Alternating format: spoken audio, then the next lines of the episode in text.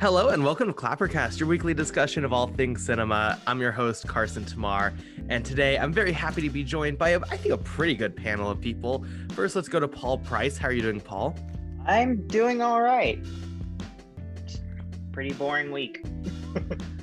Alina Falls, how are you doing, Alina? I'm good. I'm really tired. I finally moved home, so I have tons of unpacking to do. But I think it's a good thing. Well, we're happy you took time out of that busy schedule to join us here today. And finally, we have Nicola Grasso. How are you doing, Nick? Doing all right, doing all right, holding up well.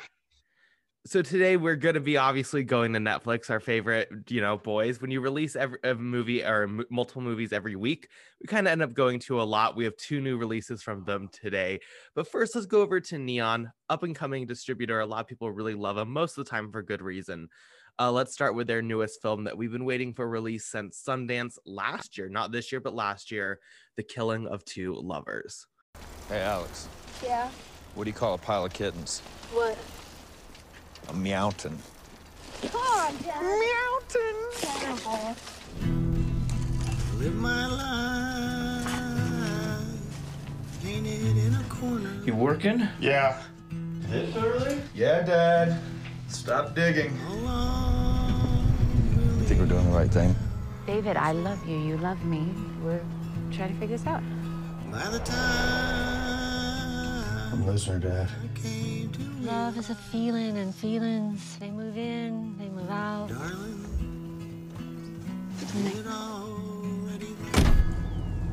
Mom's cheating on you. In The Killing of Two Lovers, David desperately tries to keep his family of six together during a separation from his wife. They both agree to see each other, to see other people, but David struggles to grapple with his wife's new relationship.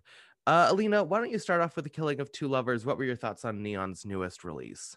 Oh, I had just finished watching this and I feel like it was not worth waiting for. I just like don't care. I don't know if I've just like lost the will to enjoy movies because everything is terrible right now.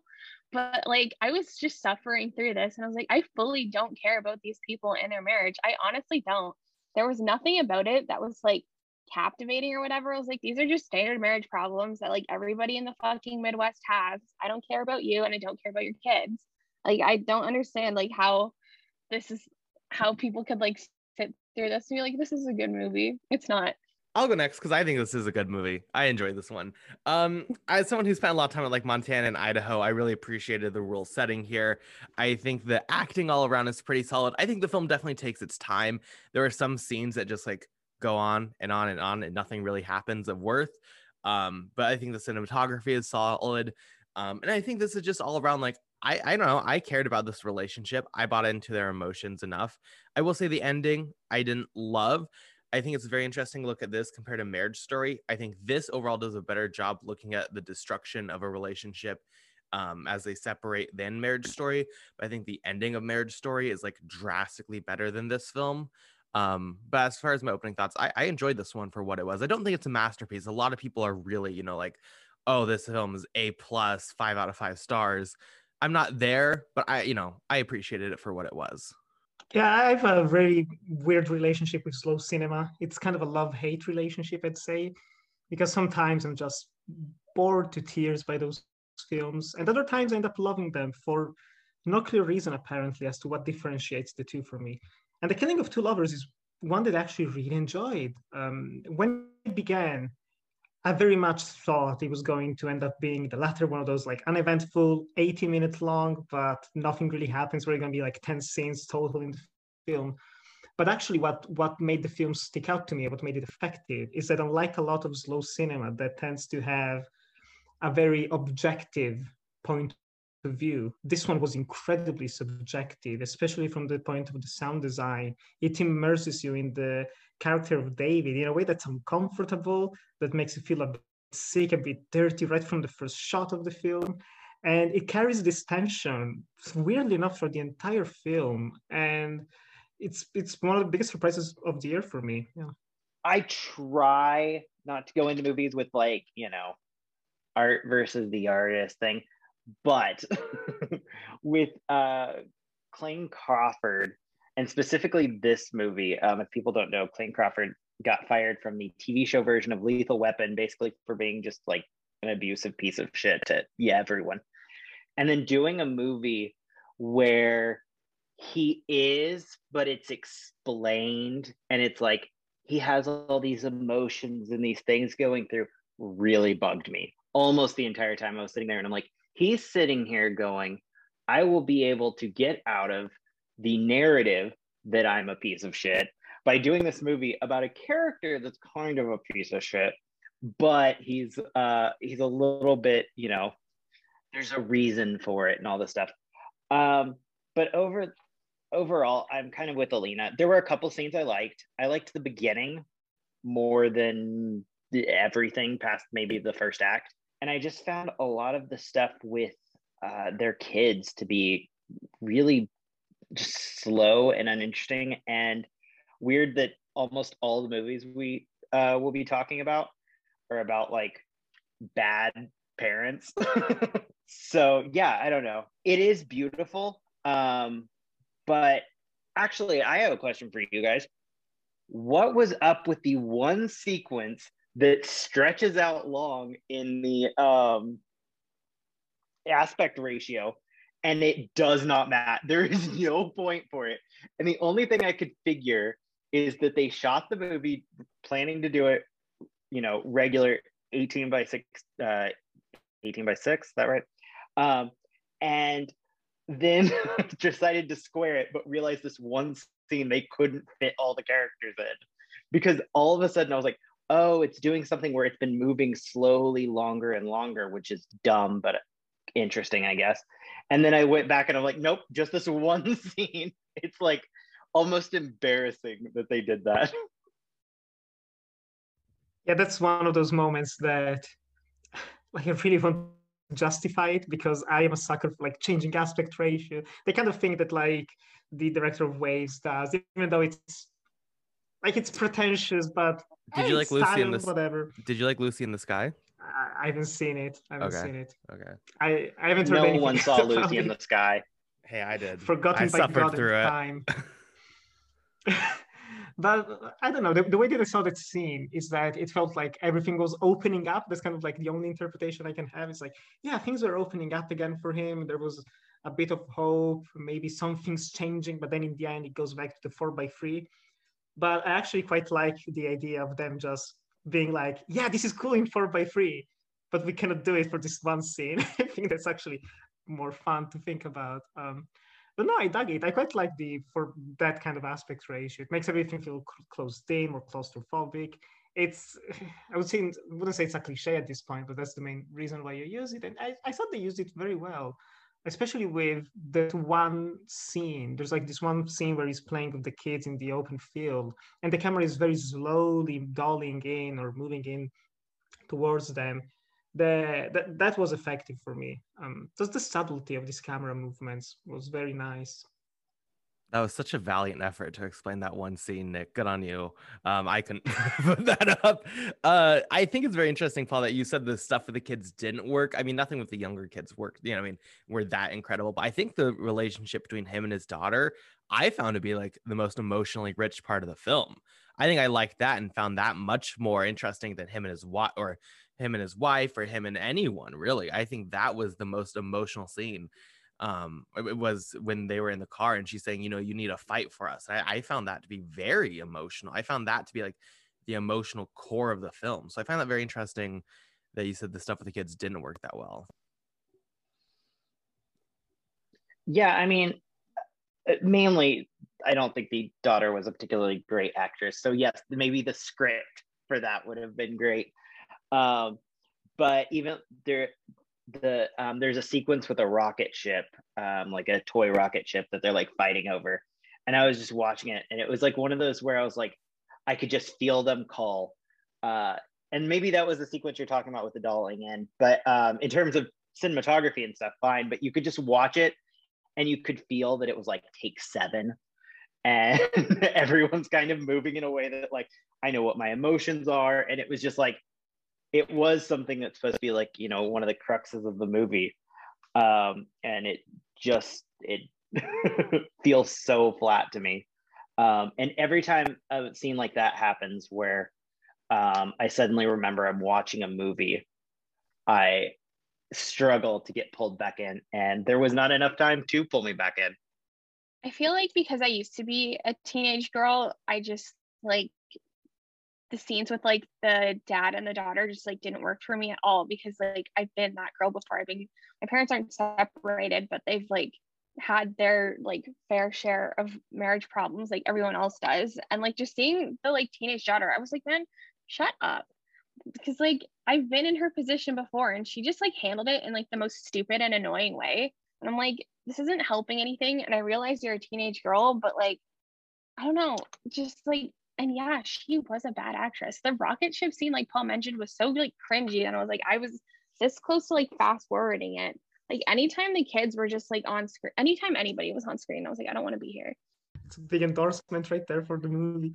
Yeah, I'm sure they'll use that mm-hmm. as a pull quote if we send it to them. It is interesting that I, I, I was looking for it. I think though it's very clear, like they were all actual brothers and sisters, right? All four of the kids because they share the same surname. So that's that's interesting casting. I think it paid off. There's like for me it paid off at least. Mainly in the it's like right before this rocket ship scene. Like they're all together in the car driving to this place, and it's again like one long take of them in in the car talking, interacting with one another, getting in. The father's cracking jokes. They're annoyed by him, rightfully so. But that to me felt very natural. Um, because I do remember like being a teenager in my case, actually, like of the kids being just annoyed at your dad trying to almost force the jokes to make some situations feel lighter, feel more fun, even though you can feel a sense of unease. And all like that feeling, I probably just a very like I just love depressing things, I guess. But that's the kind of feeling I really appreciated from the beginning to end in this film. The level of detail found, I've mentioned it before, but like found in the sound design, it making you feel like David, it's commendable because no one wants to feel like shit. no one wants to be like, you know who I would like to feel like? Like this awful person but I think by doing so, it's it's it's forcing you to see it from his perspective in a way that doesn't feel like it's necessarily justifying his actions, but more so giving meaning to them. So that by the end, you're you're feeling some sympathy for him. You're feeling the frustration, but you're also like, yeah, you need to chill out. Like you don't need to go at 2 a.m. in the morning to your children and start talking to them while they're sleeping, because that's very creepy. And it's an interesting character study, very much, especially since I haven't seen a movie like this in a long time, and it was refreshing. Just something so committed to this one vision, for better and worse, because again, the pacing is it either will work or it won't. But thankfully, I was in the right mood when I saw this. I just think what it comes down to for me is like I really appreciate this film for what it is. I think Clayne Crawford, like I, I love his performance here, but now that like I know he's like this bad piece of shit, like I just it's so hard. It really kind of ruins the film in a sense because that's the character you're supposed to be empathizing with. That it hurts it so much to know that because I didn't know that going in. I don't know who the fuck Clayne Crawford is, so like that that sucks. But I, I think his performance here is good. But like, yeah, if he's a pile of shit, that doesn't really work. But I don't know. I, I appreciate this film for what it is. Not a masterpiece, but I enjoyed it at least. Um, yeah, and going back to um, what we've been talking about with pacing, um, one of the things I've noticed, especially with indie movies recently, um, is this auteurish thought process that one person can write, direct, produce, and edit the movie. And I think people have started doing it. You're seeing it more and more and more. Um, and the problem with that is there's no conversations at all in the filmmaking process on does the scene work? Because the writer would write something that the director thinks is a little too long, is a little too indulgent, is a little, if the writer's the director, that's also, you know, no one's talking about that. Okay, now we're into shooting. Okay, so we shoot it, we go into the editing bay, and, you know, it's the same thing. If the director's sitting there and he's editing if a scene isn't working, no one's telling him it's not working. You know, some of his friends, his family, or whatever, that's one thing. But like, it's still within the confines of there's no one with a job required to talk about like, you know, hey, this this sequence isn't working, or you're not noticing this one thing, and losing all of the checks and balances it's getting to the point where it's like so many movies just feel long and indulgent, and I'm getting very bored of it you know, you sit back and you look at like Hitchcock or something, and it's like he was doing someone else's script for the most part, and he was doing having a different editor, and that's why we're all like, oh wow, it's such great directing. We're not like, you know, you never think of it not being Hitchcock's movie.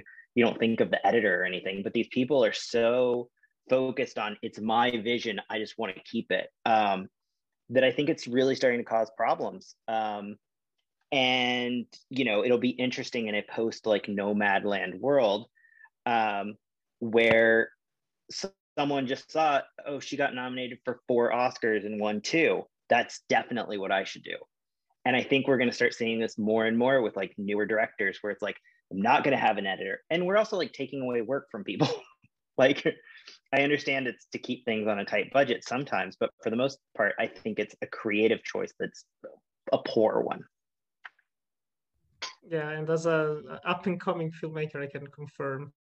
I belong to that, to the pretentious. Like I'm doing all of it. It's it's my film, but it's it's. I, I think the main problem, especially with something like this, is that if it were a bit more conventional, you know, like you know, shot reverse shot, different angles, all of that, an editor could try and reinvent the film but you would never get like a Star Wars out of something like this because it's like that's bold. When I look at it, I'm like, this is bold. You're screwed. Like a scene is one shot. I think maybe I'm mistaken, but like almost literally every single scene is just one shot, right? So if if the pacing is bad in that one scene, it just falls off completely.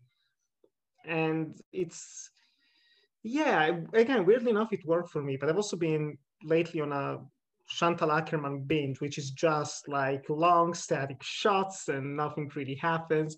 So I was right perfectly with the right mindset of enjoying something like this. Um, yeah. I will say I lied. There's actually one more thing I will say.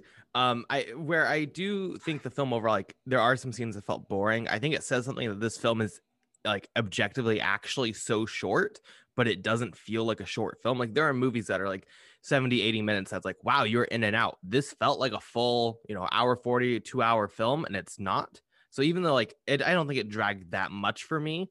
That does say something that is, you know, slower. And I'm happy they didn't go full two hours because then it probably would be much more painful to get through than it is. And that's a uh, great transition to the animated movie we're about to talk about. wow. Well, let's take that, I guess. Let's jump over to Netflix.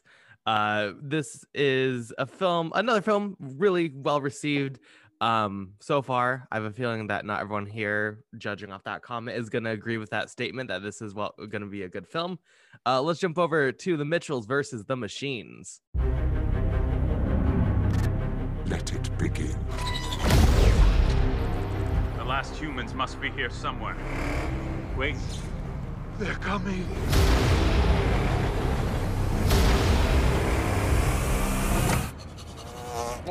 Is that a burnt orange 1993 station wagon? Or is it? Ah! Who are these unstoppable warriors? We're the Mitchells, the only people who can save the world. I'm super sorry, everyone. Let me introduce myself. I'm Katie. I'm sort of a weirdo. My parents haven't figured me out yet. To be fair, it took me a while to figure myself out. My brother, also weird. Hi, would you like to talk to me about dinosaurs? No. Okay, thank you. And my mom. Katie face cupcakes. Ah. All of us, really. How about we put our phones down and we can make 10 seconds of unobstructed family eye contact. Starting now. See, this is good right here. This is natural. In The Mitchells versus the Machines, a quirky, dysfunctional family's road trip gets upended when they find themselves in the middle of a robot apocalypse and suddenly become humanity's unlikeliest last hope. Paul, you seem really eager to share your love for this film. Why don't you start us off? This movie is like 500 hours long. there is no not one moment that'll happen in the rest of this damn movie that I'm going to go, oh, that's a surprise, or even like, you know, something that felt revolutionary. And it's covered in basically curbing, you know, uh, into the Spider Verse, which is an amazing film, but like taking that concept and just like this is now what Sony Animation does with the comedies more similar to something like, you know, the Emoji Movie, the rest of them, and uh, you know, it's that, and then you have this casting of great actors across the board. I seriously like almost every single person in there, like from their other work. All of them were annoying to me. Um, they have weird and we'll probably get into this more, but like there's weird aspects of like, this is representation that just grated me, you know? Um, queer representation is not a button that a character wears. Um, and it just feels like it was so self-congratulatory even from the word go like the whole time i'm watching it they're like this is going to win best animated movie and it it's just a very frustrating movie for me. I'm curious what you guys think though. I liked it like just fine. I didn't I didn't think it was like the most amazing thing ever. I found like the plot was very straightforward. It was like we are going to go and shut down all these machines, so let's go and do that. And I was like, okay, this is a children's movie. I can follow this. This is fine. Um the family itself, I just I don't like that all these animated movies just make people quirky for the sake of being quirky like a lot of their like personality traits and like interests most of them have like there's just like no reason for it and they just like did it for the sake of like driving the plot the, the oh my god for the sake of driving the plot forward. The whole like thing in the beginning when katie's like narrating about like going to film school and all this stuff i was like oh god i don't care because i hear this all the time from all my friends about how they want to go to film school. I was like i don't want to watch this in a movie. I know what you guys want to do. Shut up. Um and I don't know. I really liked the pug in it. I like how there's always like a derpy animal. That's like the one thing I can cling to. And a lot of the jokes I remember laughing at last night, but now that we're talking about it the next morning, I can't remember any of them. So like, I don't know. It's fine. I had a good time watching it, but it's very forgettable. Yeah, I, I, I enjoyed this. I, I enjoyed this in a very I enjoyed it a lot in an incredibly superficial way just kind of like like you said, Lena, it just was just a good mm-hmm. ride. Like you know, I wasn't I wasn't bored. Um, there is something that's that's troubling for me, which is do we really need the TikTok, Instagram aesthetic in animated movies constantly? Like from beginning to end, it's always reusing these pop-ups, these stickers, this 2D animation that comes and goes in completely inconsistent ways. Um, it didn't break the film in any way for me, but it did kind of annoy me slightly. But what made it work for me was mainly that it had a good heart. Um, unlike other animated movies, I tend to watch most of them that come out. Like it's the most popular ones that come out every year. Some of them do feel very cynical. This one didn't. Weirdly enough, I was expecting to hate it absolutely. From when I saw the trailer, I was like, "Oh no, save me!" But no, I enjoyed it. I enjoyed it. It's uh, it's it. I think the cast of actors elevate the characters, which I don't usually say this for animated movies, but all of the performances was were really good from the voice cast. Um, and I'm always just a sucker for Eric Andre in any way, shape, or form. So that that was a plus for me. It's it's interesting you were talking about the pop ups and things because actually um, that was the there was one of those jokes that um, was the moment that I like clicked from giving this movie a chance to like being really annoyed with it. um, there was they're going through and they're showing like all the different adventures the family is going on, and, and there's one spot where they're going on a hike um, through the canyons, mm. and they cut to uh, there's a big storm and one of the donkeys that they're taking goes down the water and the family screaming. And the dad says something like the river uh you know he belongs to the river now or something like that. And it was the funniest joke in the movie. And immediately they cut to no animals were harmed in the and it's like a complete misunderstanding of like what humor is. And it does feel like tiktok humor. It's like, like oh, we're already on to the next joke. Give it a beat, a single second. Like, you know, uh, usually with like humor, you cut to them soaking wet in the car or something in the next scene and then you move on, but you like give a moment, just joke, joke, joke. And it felt like the rapid fireness feels like an excuse to have a bunch of like C plus jokes, but maybe one will hit. It's like throwing everything at the wall. I think that's one thing I appreciate about the film, though. Like, this in a lot of ways just tries to do so much. And granted, like, when you do that, not everything is going to work. Um, the animation itself, you know, there's a lot of blending of 2D, 3D, live action, um, and where it's like really inconsistent, not always good. There's a lot of like really awkward moments. I will take something trying to be experimental and trying to push this animation field much more than like Soul. That granted is more beautiful than this film is overall, but ultimately plays it safe. We talked about that with Soul. Like, I think this is how you push the animation field and the animation genre. Because if you just focus on capturing real life, you hit a wall because you hit real life. And that's really uninteresting as seen with The Lion King.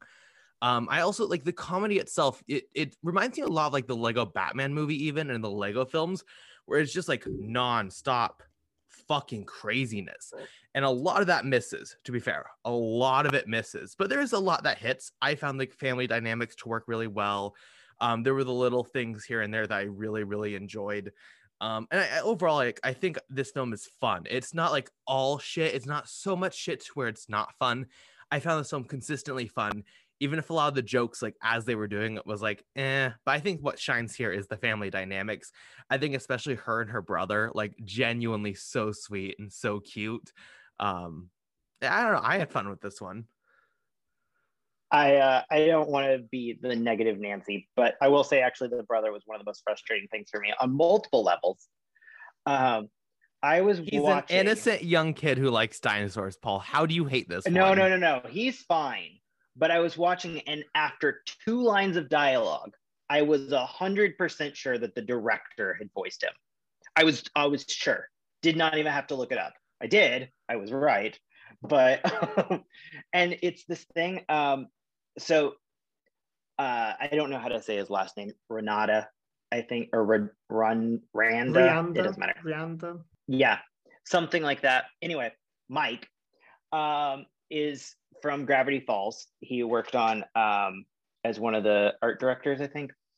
Um, so he has that background, and Alex Hirsch um, figured out a way at Disney to make a little extra money by casting himself as a bunch of side characters, and you get all those residuals.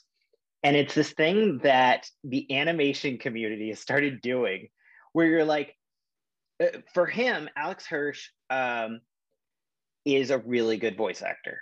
That is fine. You know, he cast himself as the son, and it is a complete miscasting. You can go read the letterbox reviews, even like the people who are like 100% all in on the movie are like, weird casting on the kid.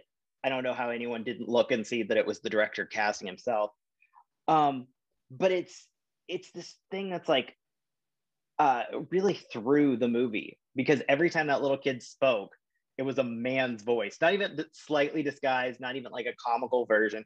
It was just a man's voice um which is just such an odd choice. But yeah we were talking about casting earlier. Um i did love olivia colman i was really upset that she was in this because it really lowered my uh actor ratings on my uh letterbox i like put it in i was like by one star and i was like sorry olivia she drops off my favorite actresses list just plummets What surprised me about the film is that, like we said, there were so many jokes. Like it's non-stop a barrage of gags, visuals. Again, the one that annoyed me the most was the 2D animation things that just popped up randomly, inconsistently. But there are two moments that just made me cry from laughter. And I think it's probably was exhaustion as well, because there's just so many jokes you can take in quick succession before breaking down.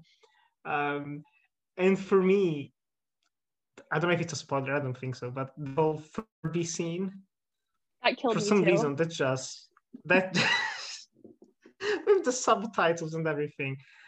I probably just some hidden nostalgia for Furbies that I didn't know existed inside of me. I don't know, but that that killed me a lot. And we mentioned the pug. Like in those freaking Sony animation movies, they always need to have a dog that's so annoying and it has the weirdest design. But in this one, it just worked. It just worked. Oh, thank God! I thought you were gonna say this one was annoying. No, No, no, no, no. like. It's like it, it destroys the robots. It makes them go insane because they cannot distinguish him. That's the silliest, but just it works so well. It was endearing. It was endearing. It's so endearing. Again, so so many flaws, but but I just sat there with a smile on my face, going, "Yeah, you know what? I'll take it." I will say I was looking at the list of all the other Sony animation movies.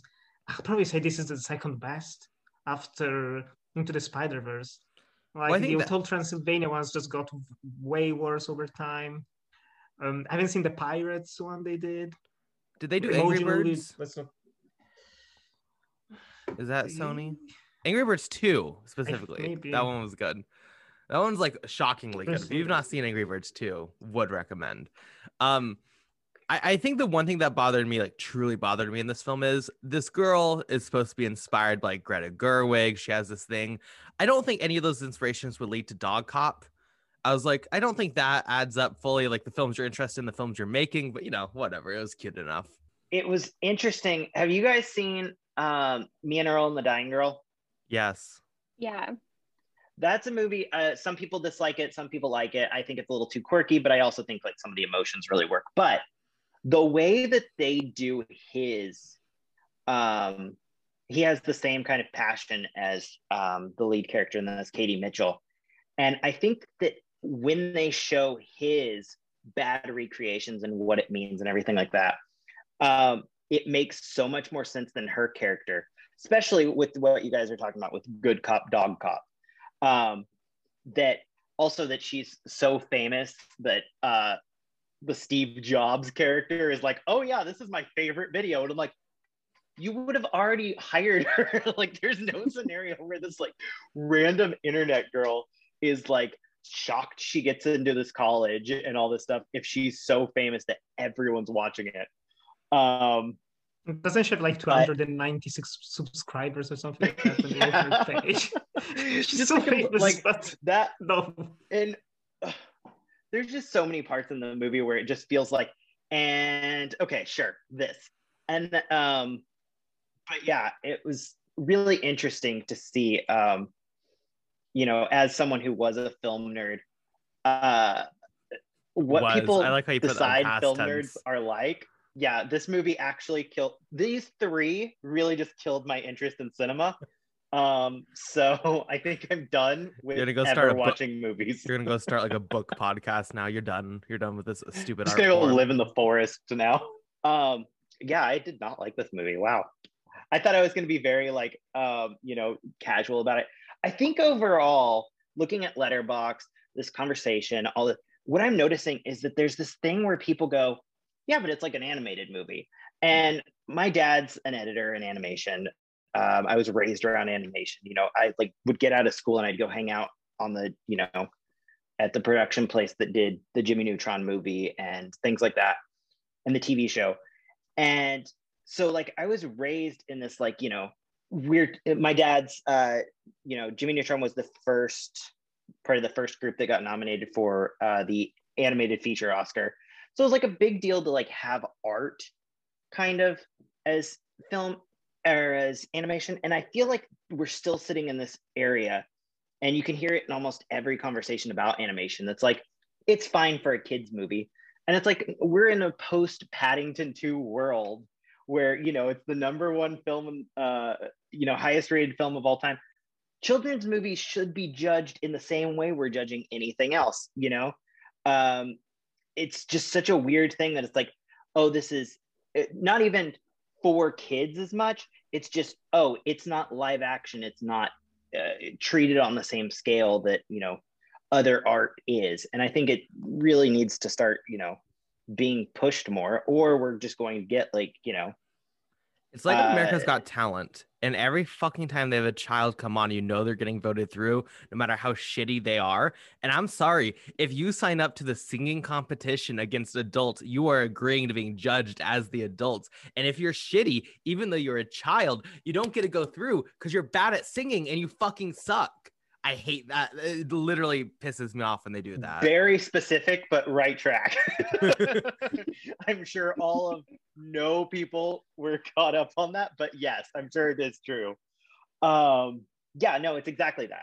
Where it's like, you know, um, this is treated on different standard. Currently, this movie is at a 4.1 on Letterboxd. It is currently a better movie than Nomadland, which you know I don't love Nomadland, but like, Do you- which come one do on, you think is better? Um, I mean, I was thinking about it and I was like, probably Nomadland. Hell yeah. Like, Best picture winner. and when this wins, the Does that hurt you to say, Best. Paul? I, it was hard for me to say. Uh, they both got one star for me, but um, you know, Nomadland does have some like things that I remember even now. You know, um, this movie is floating away like you know, cake in a river. It's just like I have no like, it's all just falling apart, and I'm like, I don't remember anything that happened in this movie. Like, you know, you're talking about the Furby scene, which is like another one of those uh, look a reference. I think it's funny. It was the, one of the funniest parts of the movie, but um, you know, it's it's not a movie that has any memorable things, and so much of it is curbed. You know, you're talking about the animation style. That's Spider Verse. This isn't a new animation style. They just threw Yeah. doodles on top of. Um, you know, story wise, it's The Incredibles, but like they're normal. And then you know you can go through thing after thing after thing, and it's like this movie's just a hodgepodge of a bunch of different better things. Um, Well, it's a goofy movie It would meets have The been- Incredibles, right? Like that's just what it is. Yeah, perfect. Um, lesbian goofy movie. You know, I think it would be interesting. The original plan was for this to be released in theaters. I do wonder if people's opinions of it would be different if they paid $17.99 for it versus it was free. Um, really, you think no? That's always something that I'm curious about with the Netflix movies because I feel like it's a love or hate with Netflix in a Yeah. way that's um, not for movies. There's a lot more nuance when a thing is in a theater. Um, you find there's a lot the- more like I think this has the energy and charm to where people would like it. I was thinking because this was supposed to come out like in October. I was wondering if this would have enough momentum to beat Soul if had it come out at the Oscars. I think this would have much more passion than Wolfwalkers and mainstream potential. yeah, Wolfwalkers. I think um, was a problem of being released on Apple, but um, yeah, uh, no, I do think it would have been a bigger fight, um, which would have been interesting. I think you know there is a chance that Soul would have just come out with the best score. And before we go any further, let's hear a word about the sponsor for today's episode. Well, on that note, let's move on to our final film. I, you know, I think there's an argument this is the best one out of the three. Let's talk about things heard and seen.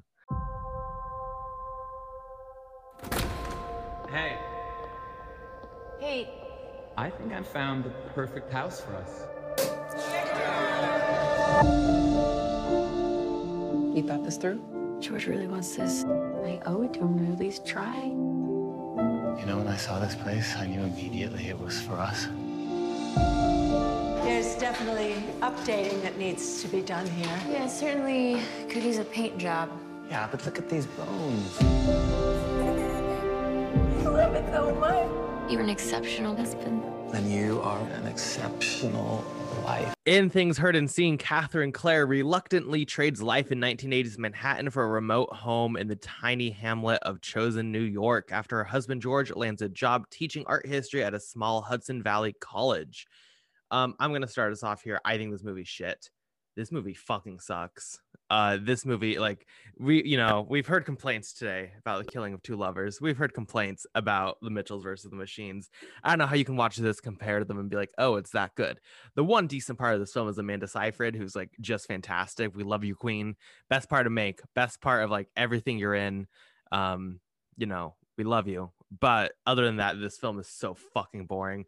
This film sucks. The, the paranormal stuff is genuinely laughable.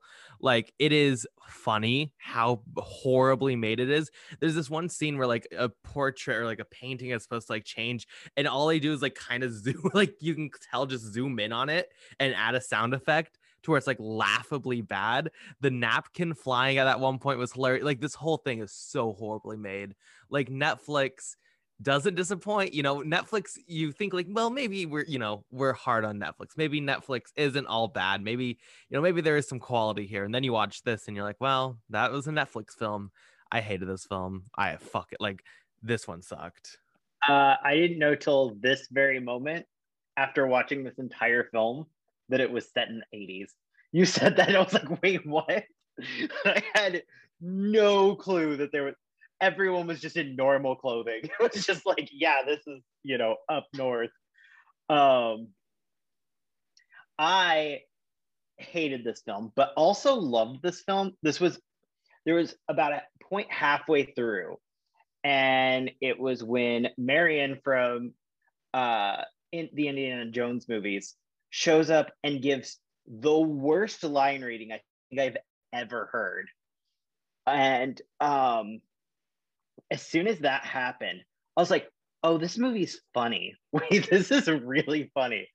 And once I knew that this was not going to be a good movie and it was probably very funny, it becomes borderline hysterical.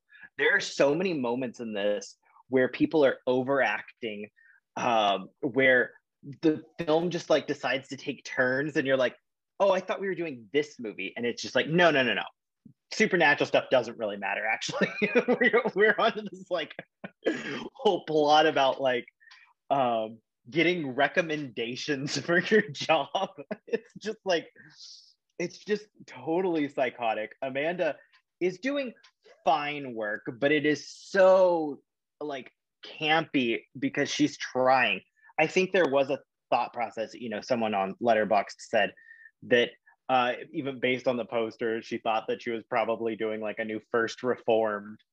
And you really watch it and you're like, she thinks maybe this is like another Oscar role, and the rest of the movie is just absolutely insane. But um, I've added it to my like so bad it's good category. I can't even call it a bad movie. It's so good.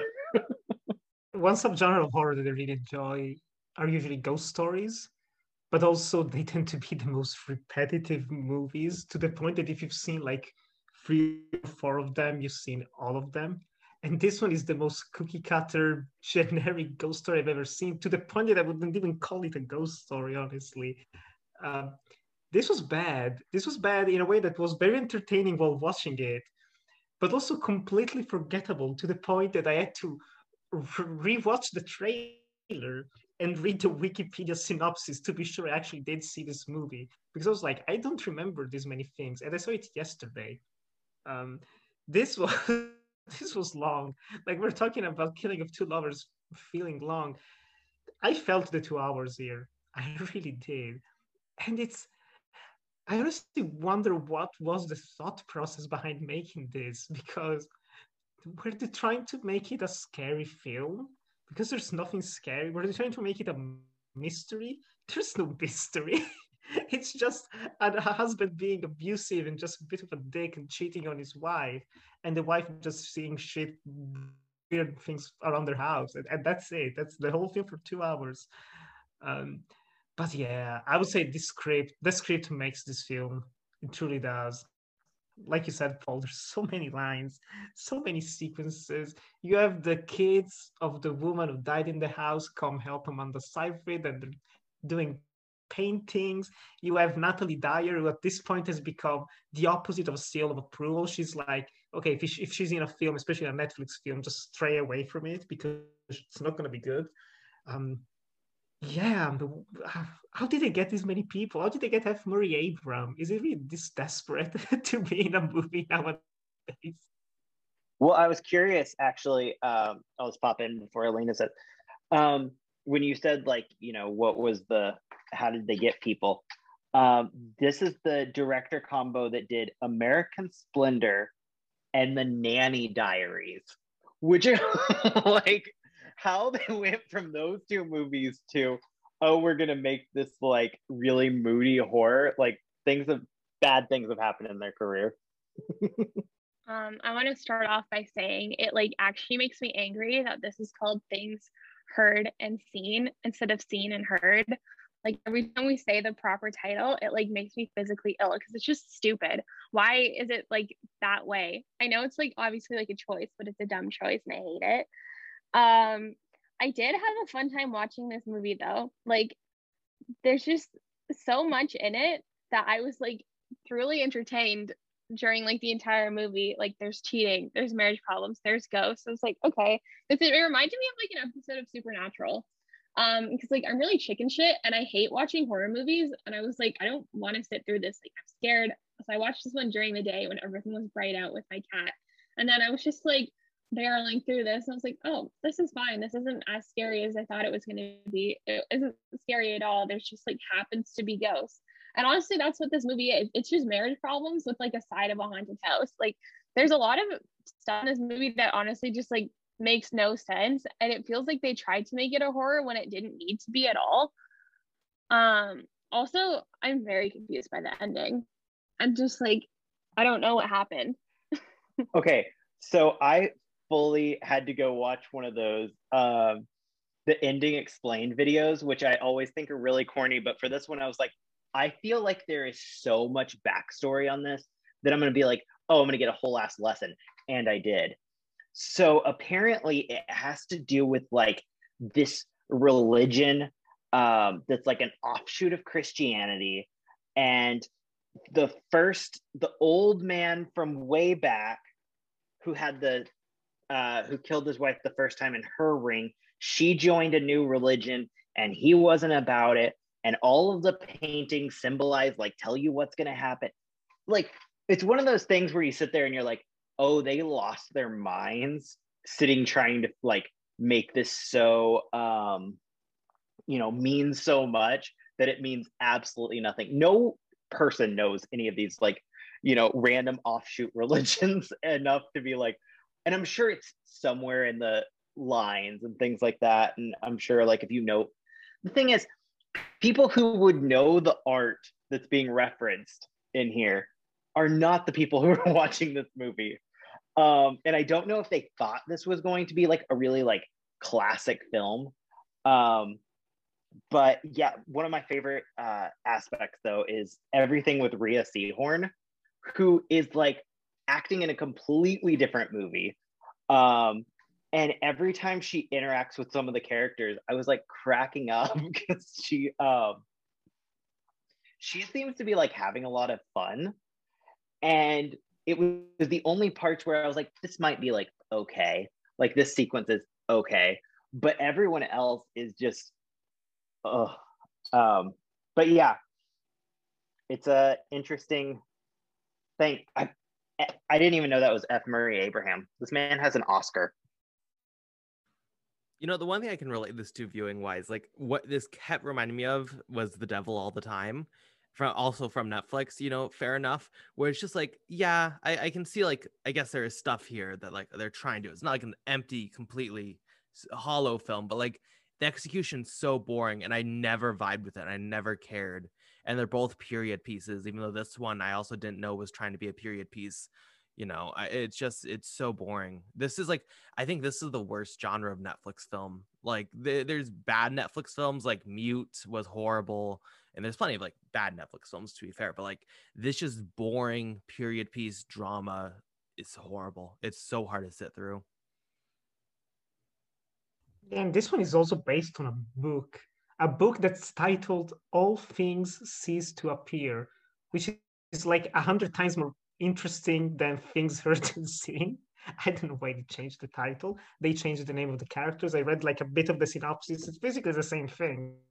They changed the name of the characters because I don't know. Wasn't the devil all the time also based on a book? It was, oh, yeah. Oh, well, connections. Yeah. But why you shouldn't this... read, kids? Don't read shit. You get shit from them. Oh, this book. I know this book.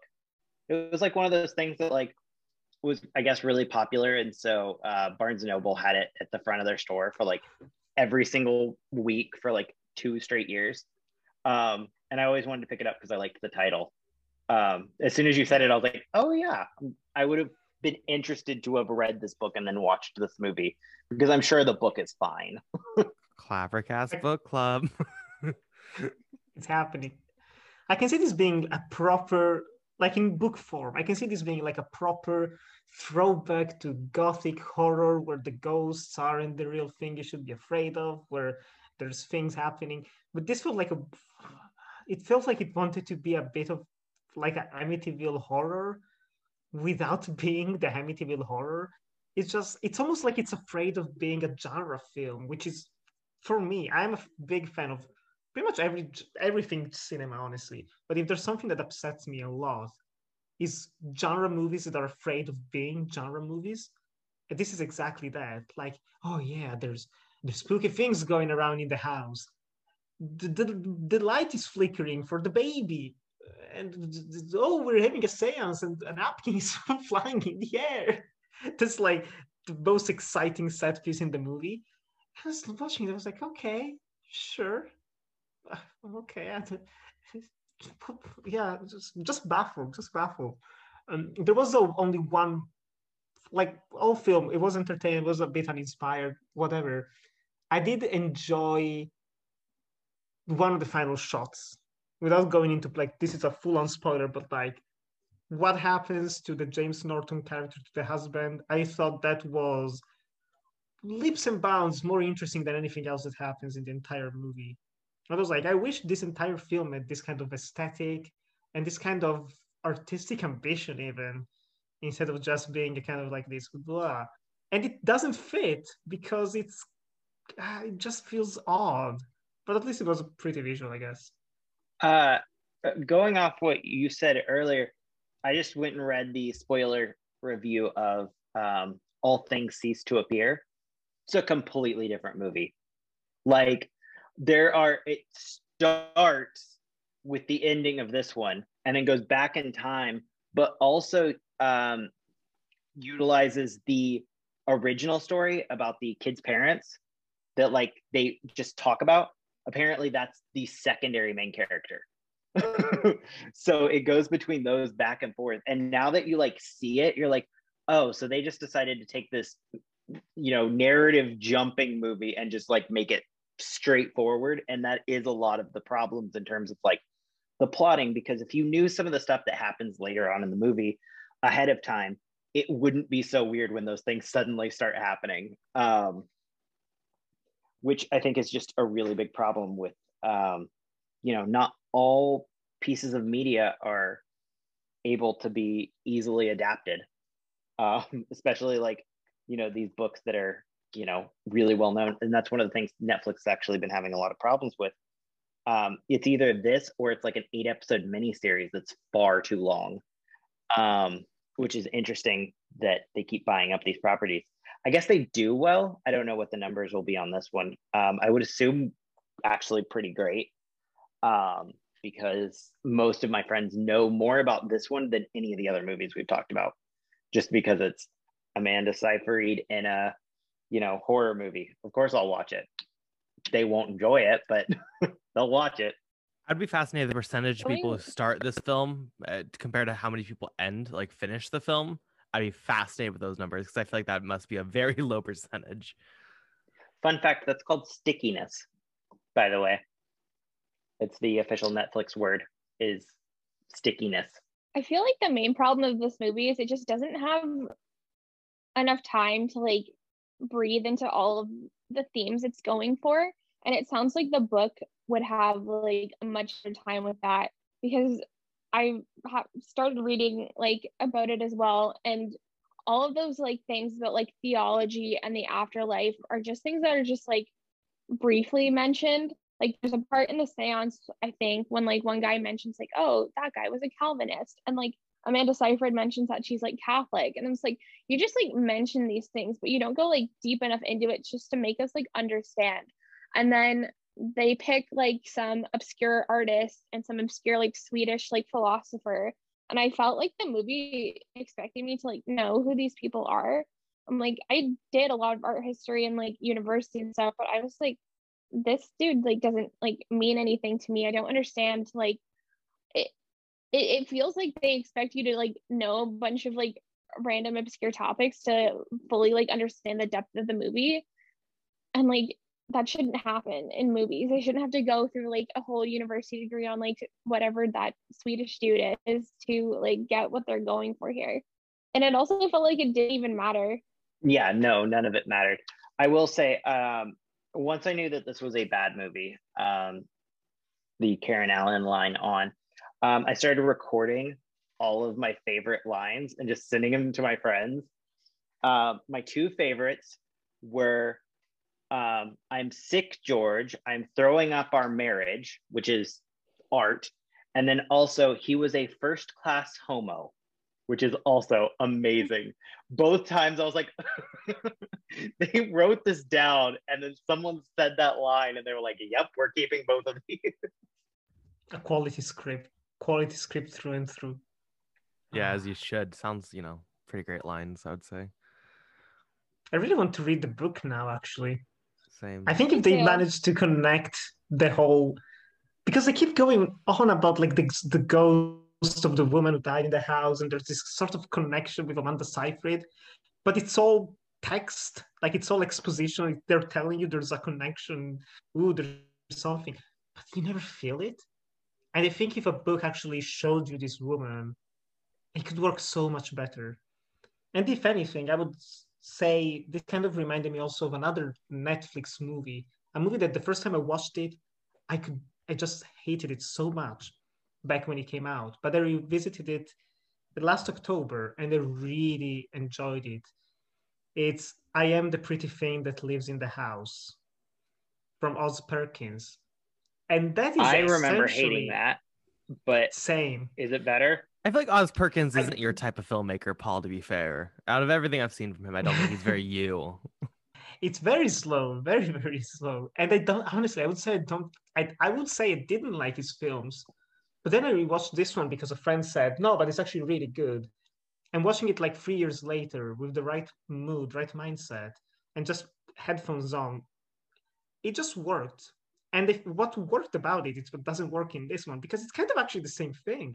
I wouldn't be surprised if, depending on when the book came out, if Oz Perkins was inspired by that book because it's about a woman who goes in a house and there was a writer there who had written books and she starts reading these novels that are about a woman who lived in this house earlier before and there was a murder and there's this connection between this this new person living in the house seeing this ghost it's it's it's a better version of this film basically except without the whole baggage of like the husband was cheating on her. Just like uh, i'm so annoyed. I'm so annoyed by this constant of like girls who are uh, seemingly smart and they're like yeah you have a wife and you have a kid huh? Huh? You're not gonna sleep with me. It's next scene.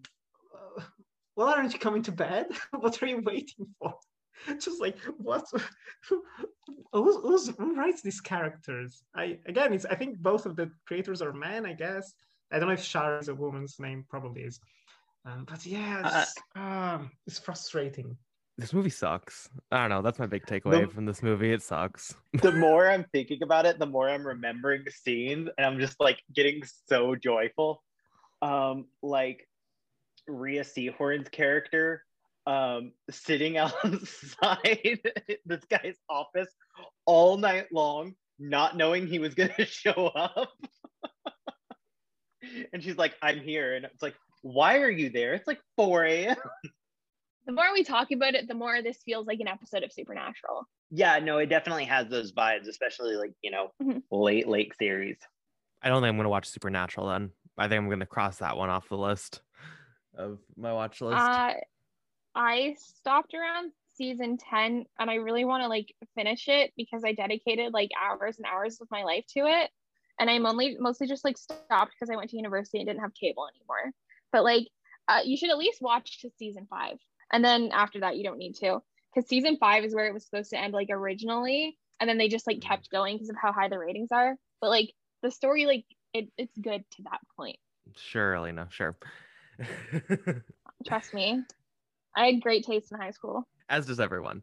Um, that's gonna be it for this episode of Clappercast. But before we go to recommendations, a little bit of an announcement. It's been publicly announced, so I'm not like breaking any news here.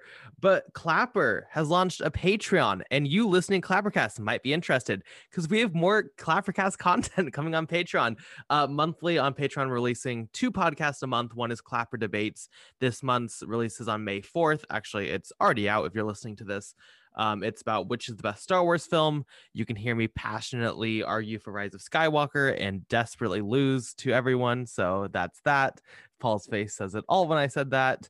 Um, and then also we have Classic Clappercast. So basically, Clappercast looks forward. We review new releases.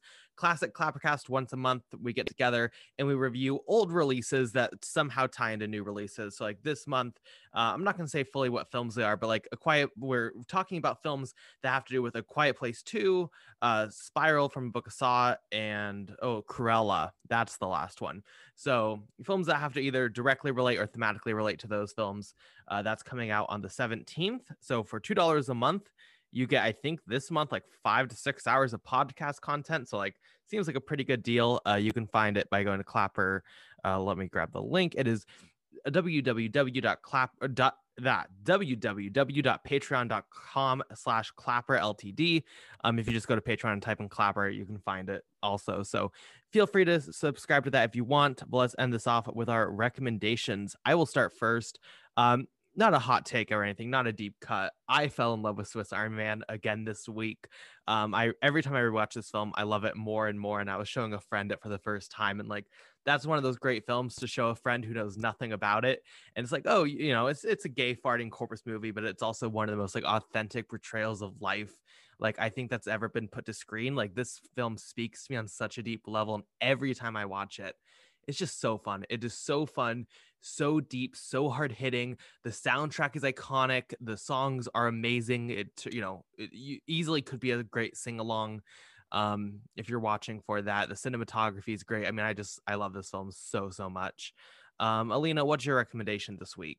Um, I forgot to pick one until you just asked me, but I watched Legally Blonde recently, and I know everyone's seen that movie, but I watched it at a very like turning point in my life, and just like the scene where the professor tells Elle, if you're gonna let one stupid prick ruin your life, you're not the girl I thought you were. And I just like that line has just like totally changed my perspective on a lot of things that are happening to me right now. And I'm just like, I fucking love that movie. Like everything about that movie is so iconic and feels good. And Reese Witherspoon is just like such a good person. I love Elle Woods. Like if you haven't seen Legally Blonde, like if you're one of the few people on the planet that haven't hasn't experienced the bend and snap, you have to watch this movie. It's so good. Paul, was your recommendation for this week? Um, so I, like a lot of people, watched the new Mortal Kombat movie, and I'm recommend. No, I'm not recommending that. It was terrible. It's so bad, but as is very common with um, Warner Brothers, they did an animated version of Mortal Kombat. It's called Mortal Kombat Legends Scorpion's Revenge. Way too long a title, but that is the movie you wanted. it's it almost the exact same plot, but it's very violent. Uh, there were a couple times I winced because it was so gross. Um, it's a lot of fun, um, and it's just like kind of the dumb, mindless action that you were expecting from the Mortal Kombat movie. Um, so if you need like something to wash your mouth out after seeing that and just being a little disappointed, it's great. It's on HBO Max. Um, so have at it. Speaking of animated Warner Brother films, Paul, you'll be happy to know. I know you like the DC animated films. I got halfway through Flashpoint last night and then fell asleep. I'm starting to watch them all, so I'll report back to you. I'm trusting you that you said this was a worthwhile experience, so I trust. You. Yes, you. it is. Uh, Flashpoint is also not really connected, so just heads up on that. Okay, well, Um, it was on no, your like- list as the first one. No, I'm going off your is, list. It is, but I even I definitely put in the thing at the top.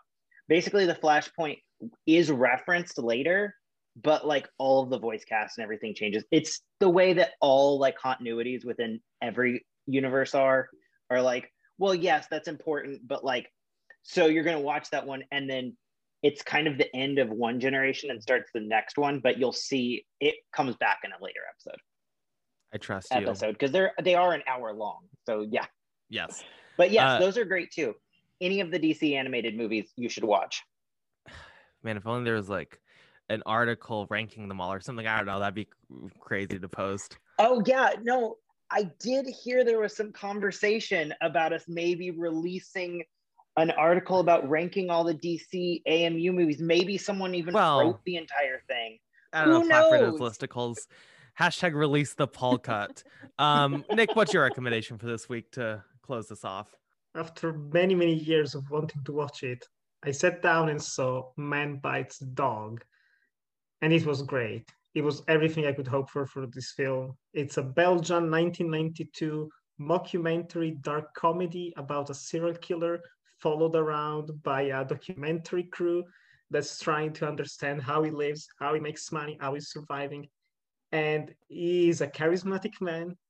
He is incredibly endearing to watch on screen, and he's also completely nuts. And the longer the movie goes on, the more he manages to corrupt documentary crew to start helping him out, first in small ways, then in terrible ways by the time it reaches the end. Um, I love mockumentaries, and this is one of those movies that kept on popping up constantly like best dark comedies, best documentaries. And I finally watched it, and yeah, it was everything I could hope for. It's dark, it's twisted, it's hilarious. It's definitely not for everyone, but if you have a sick sense of humor like I do, you're gonna love this. Perfect. And that's going to wrap it up for Clappercast this week. Where can we find everyone on social media? Nick, why don't you start us off? You can follow me on Twitter at NikiGra97 and on Letterboxd at Nicolo Grasso. And you can watch my short films and video essays on YouTube and Vimeo at Enjoy the Movies. Paul? At Price Like Tag on Twitter and Letterboxd, but just follow me on Letterboxd. Alina? I'm at Alina Falls everywhere. And you can find me on Twitter at BP underscore movie reviews or on Letterboxd just Carson Tamar. You can find all the latest releases of television and film reviewed at www.clapperltd.co.uk. We're on Instagram, we're on YouTube, we're on Patreon now. We're everywhere. Just you can find all of our stuff at Clapper, Clapper LTD, um, as well as links off that website. Thank you so much for listening, and we'll be back next week to discuss all things cinema. We'll see you then.